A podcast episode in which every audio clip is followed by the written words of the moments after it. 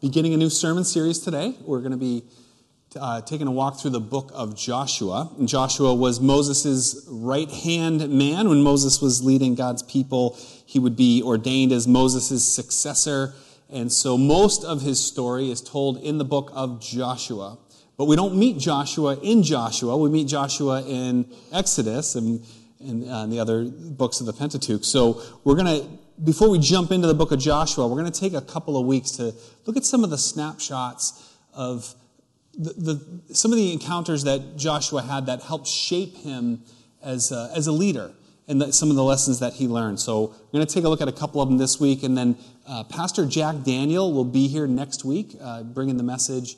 And so, if you, for those of you, you who know Pastor Jack, that will be it's always a treat and a blessing for us to have him bring God's word for us. For those who have not met him, he's more than just a man in the portrait uh, hanging on the wall in the rotunda. So you can visit him there, but you'll see him in person next week. So that's always a treat. But um, yeah, so I want to look at these two accounts from uh, young Joshua, his life, part of his spiritual preparation. But all of us, you know, we're all in a process of spiritual preparation, of uh, spiritual development. We call it discipleship that when we come to faith in, in Jesus, we are in a process of being uh, developed and shaped uh, to be more, you know, God's people. God's, it's good news because God's not done with you. He's just, he's working with you, walking with you. As scripture says, he who began a good work in you will bring it to completion. And God will finish the good work that he started in your life.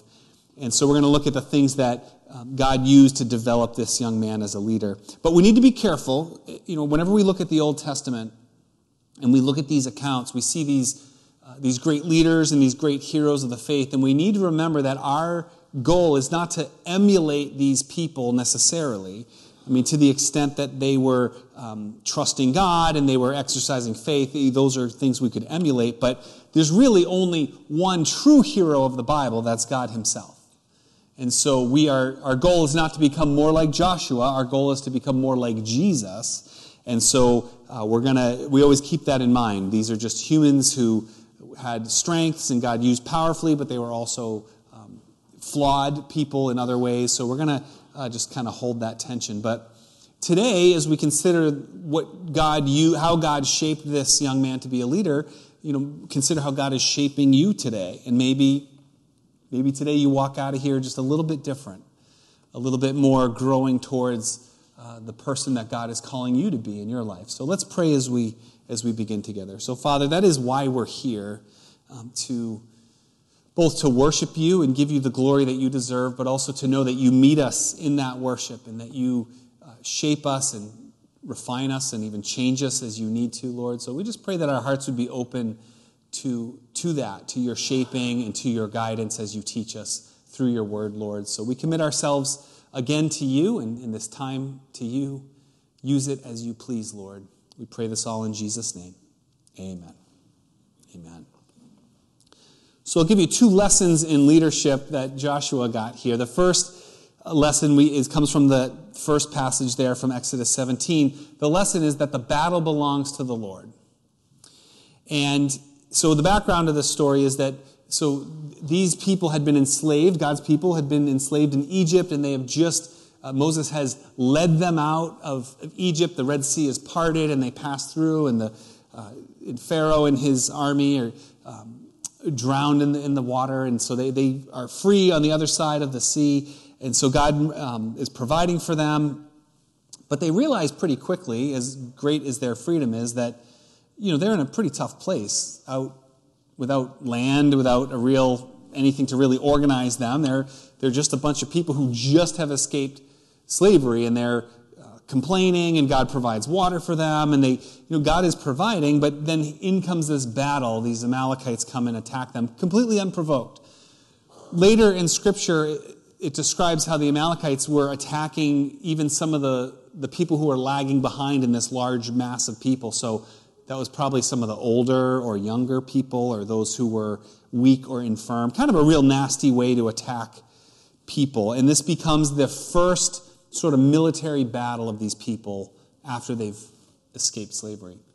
It won't be their last battle. In fact, we're going to see a lot of battles. And when we read about battles in the Old Testament, this can be kind of hard because we see here it, it makes more sense. You know, there's an unprovoked attack, and you could see how, you know, they're just defending themselves and how they should be victorious. But there's other times when God's people are called to be on the offensive and to displace people and to take their land and, and to kill. And so this, this raises some questions of faith for us. I'm to get, we're going to get to those harder questions as we go through the book of Joshua.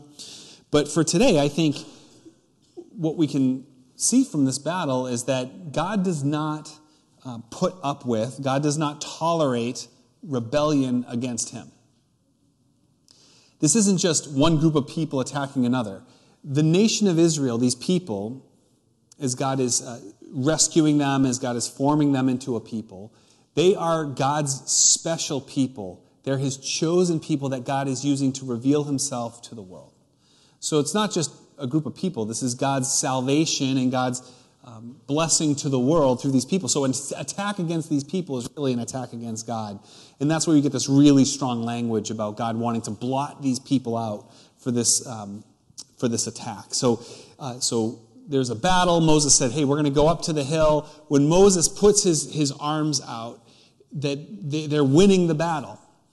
And Joshua's down there fighting the battle. Joshua, get some men. Joshua's the general. He's the commander uh, the, the, for those who are fighting. And, and Moses, when his hands are up, they're winning. When his hands fall down, they, they begin losing.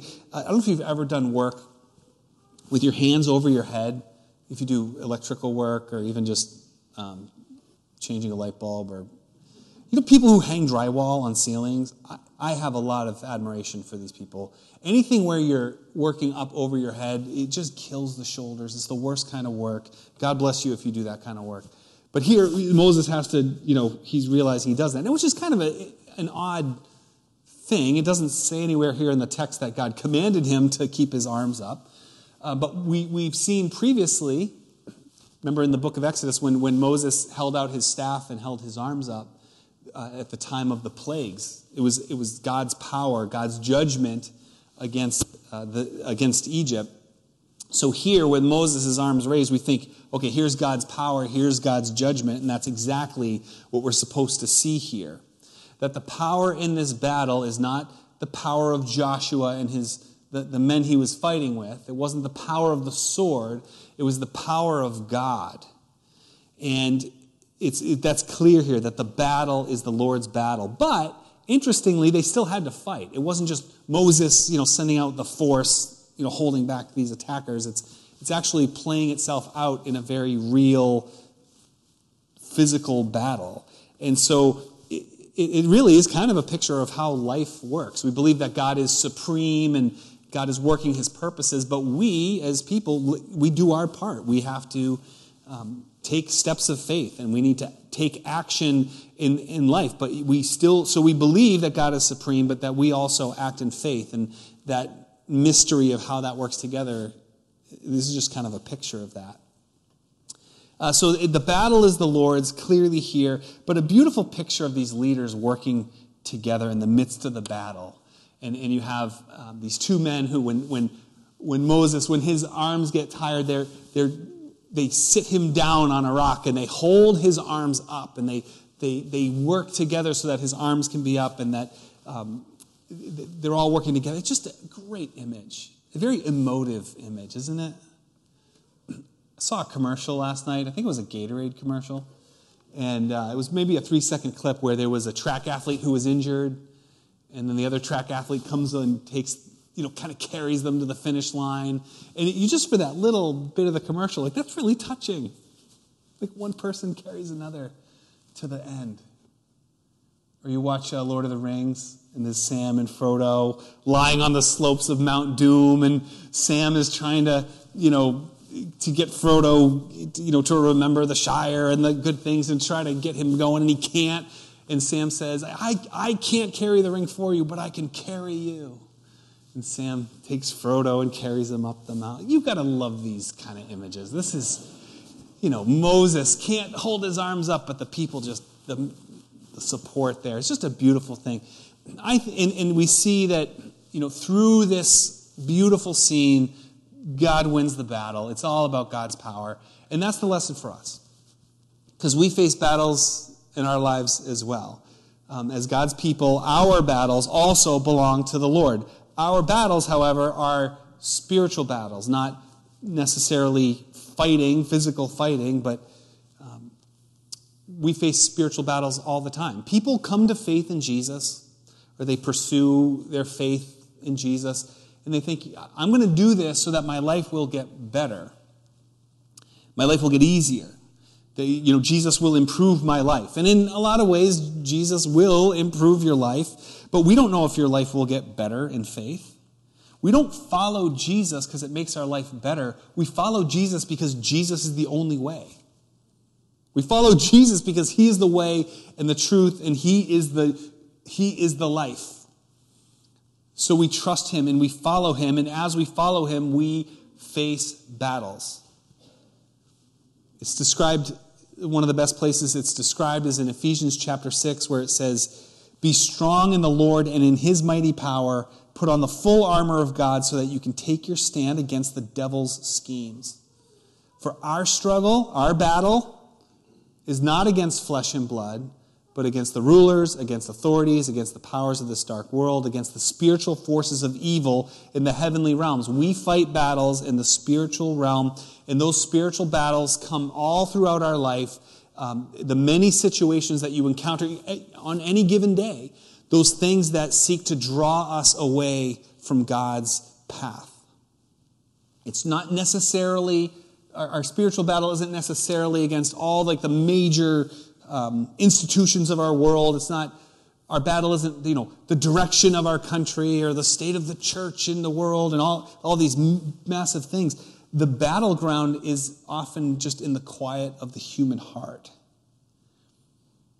There's two powers at war there's the forces of evil, and then there's God's spirit to guide us and to protect us. And it's, it's a very personal battle, the way we often experience it. There is an enemy, the devil. So we remember as we go about life thinking about our battles, the battle isn't the people in my life, the battle isn't my family members or my ex or my boss or my grumpy neighbors or who. It's none of those. That's not the enemy. The enemy can use people and institutions, and, but the enemy is, is very personal, seeking to, destroy God's work in your life. And that attack can come at you in so many different forms. It could um, lies that you believe about yourself or about God, um, temptations that you feel, conflict that arises, things that cause you to doubt God's love, God's goodness, God's forgiveness of you. And sometimes we, we walk in faith, we're surprised at how hard it is sometimes to walk in faith. And, um, but remember, and we need to remind each other that to walk in faith is to walk in battle day in and day out. And we need God's power to be victorious in that battle. So God has given us, as Ephesians 6 describes, armor to put on. It includes things like our salvation and His truth, the truth of His word. It includes um, uh, right living, this breastplate of righteousness that we can wear, and right living and, and taking that action. Again, God is victorious, but He's calling us to take action in the midst of that. So that could include um, having support to fight temptation, or counseling, or recovery, or all the steps we take that so that we can live rightly. The shield of faith that we hold. So when these attacks come and the doubt comes and the lies that we believe, when all those things get shot at us, we, we hold up that shield of faith, knowing that God is victorious, that God has given us these things. So the question for you is, you know, what does that battle look like for you today? And remember, the battle isn't just your the tough thing that you're facing. Think about Israel. They had a tough thing they were facing. The tough thing that they were facing, where they were a chaotic, unorganized group of people who had very few resources and a lot of complaining, a lot, a lot to complain about. And in the midst of that situation, they were attacked. So for you, maybe the tough thing you're facing, it's a family situation, a health situation, or something at work, or whatever, whatever your thing is. In the midst of you navigating that difficult thing, the arrows come flying in. The attack comes in the midst of whatever it is you're, the challenge that you're walking through, those attacks come in. And the lesson for Joshua and the lesson for us is that the battle belongs to the Lord. So we take action, we, we trust the things that God has given us to, to battle well. That's the first lesson. The second lesson is that God uses spirit filled people to accomplish his purposes. That's where we, we see this account from the book of Numbers. So, this is fast forward a little bit. So, the, the Israelites set up camp, this group of, this unwieldy group of people, they set up camp at Sinai, and that's where God meets with them and gives them his law, and they're starting to become more organized, and they, they start to have a little bit more of a way of life together as a, as a free people under God's direction. And so God uh, calls them to head out from that initial camp, and they're going to move from place to place. And as soon as they get up and start moving, they start complaining again. Moses is frustrated by this. He's frustrated by all the responsibility. So God says, Look, you're going to call, you need to call 70 elders, pick 70 leaders, and they're going to work with you to carry this burden because it was a burden. In, in verse 17 of that passage says, um, they're going to help you carry the burden of the people so that you don't have to carry it alone. You know, it's hard to, when you're a leader and you feel like you're carrying other people's burdens and, and then those people start complaining. That's, real, that's really hard. Like, I, I don't know, you parents out there, you know, the, the burden of, of leading your children and how that can be challenging and you may not feel up to the task. And then those children start complaining. I, I hear that can be challenging. And then um, at work, if you have uh, oversight of, of people or tasks or employees and you're doing your best and you're trying to create a good work environment in a positive place, and then those people start complaining at you, the leader, that can be very discouraging. Complaining can be very discouraging for leaders. And God said, Moses, you need other people around you. It's not all about one leader, you know, one hero. It, it, we, as we read through scriptures over and over again, we see God's work in the world being accomplished through communities of people working together. Uh, and here Moses appointing elders, which became a pattern of leadership in this people in different ways throughout the Old Testament, at the time of Jesus in different ways. The early the early followers of Jesus, as they were beginning churches all around the world, they, they appointed elders to lead. So, this sort of pattern of shared leadership. And even today, we have a board of elders in this church that helps share leadership responsibilities. Because um, Moses couldn't carry burdens single handedly. God never calls groups of people to just be, you know, one single handed leader to do all the work. And it's not just people working together, but it's people filled with the Holy Spirit. So, so these, um, God commands Moses to get these elders together. The Spirit is poured out on them. They start prophesying. I don't, I don't have any idea what that looked like or sounded like, but they were speaking or doing something in a way that you could see that the, the work of the Spirit was flowing through these men. But then this strange thing happens. There's two men who weren't with the big group. So they were part of the 70 elders, but they stayed behind in the camp. We don't know why but they were there, and sure enough, the Holy Spirit hits them, and they're prophesying in a different place. And that's where, that's where our friend Joshua comes in the story. He says, Joshua said, Moses, you got to stop those guys. They're not with us. They're still back in the camp prophesying. You got to put an end to this. And Moses said, No, Joshua, you don't get it. This isn't about people's allegiance to me. This isn't about uh, my leadership. This is about our God as our leader. God empowering us by his Spirit to do this good work. So he said, Those guys back at the camp, I wish everybody would be filled with the Holy Spirit, that all of God's people, verse 29, he says, I wish that all the Lord's people were prophets and that the Lord would put his Spirit on them. And sure enough, we live in a day where Jesus told his followers, He said, When my Spirit comes, it's going to it's going to fill all of you that all of my people will be filled with my spirit. This is going to be a, uh, in a sense, the, we talk about the priesthood of all believers, but the prophethood of all believers.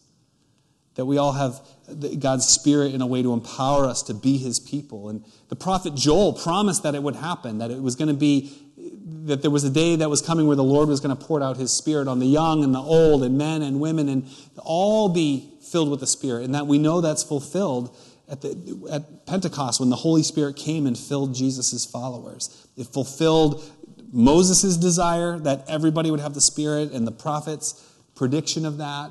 And for us, we live in that day where we, all of us who follow Jesus, are given the beautiful gift of the Holy Spirit to fill us and empower us and to work together and to, to give us the gifting and the strength to, to, to be God's people and accomplish things together. So we are a church that puts high priority on all of us, every one of us, seeking to understand how do I use my spiritual gifts? How is God empowering us to be a community to work together to accomplish good things? This week I was visited by two uh, space travelers. There's a picture here. There's me sitting at my desk diligently working on this sermon, and these two space travelers showed up with their spacesuits and their helmets. And I didn't know quite, you can see my face, I don't, know, don't quite know what to do with, uh, don't quite know what to do with them. But uh, they, of course, are uh, part of the stellar VBS, and they're getting ready and preparing themselves by doing things like this.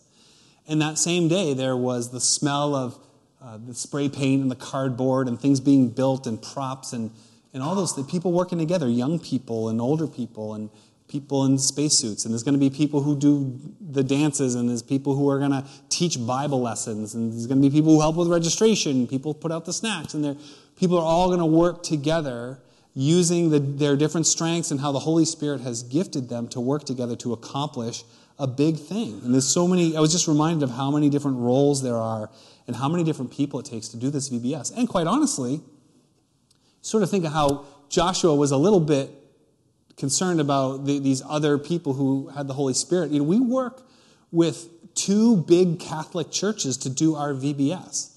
And some people say, that's a little strange. Didn't we kind of split and part ways with them like 500 years ago? I mean, it seems strange that we, you know, you would work together. And yet, we see a common heart in this. We had eh, a while back, there was somebody from a Protestant church who said, you know, your VBS is fun, but it's a little too much Jesus.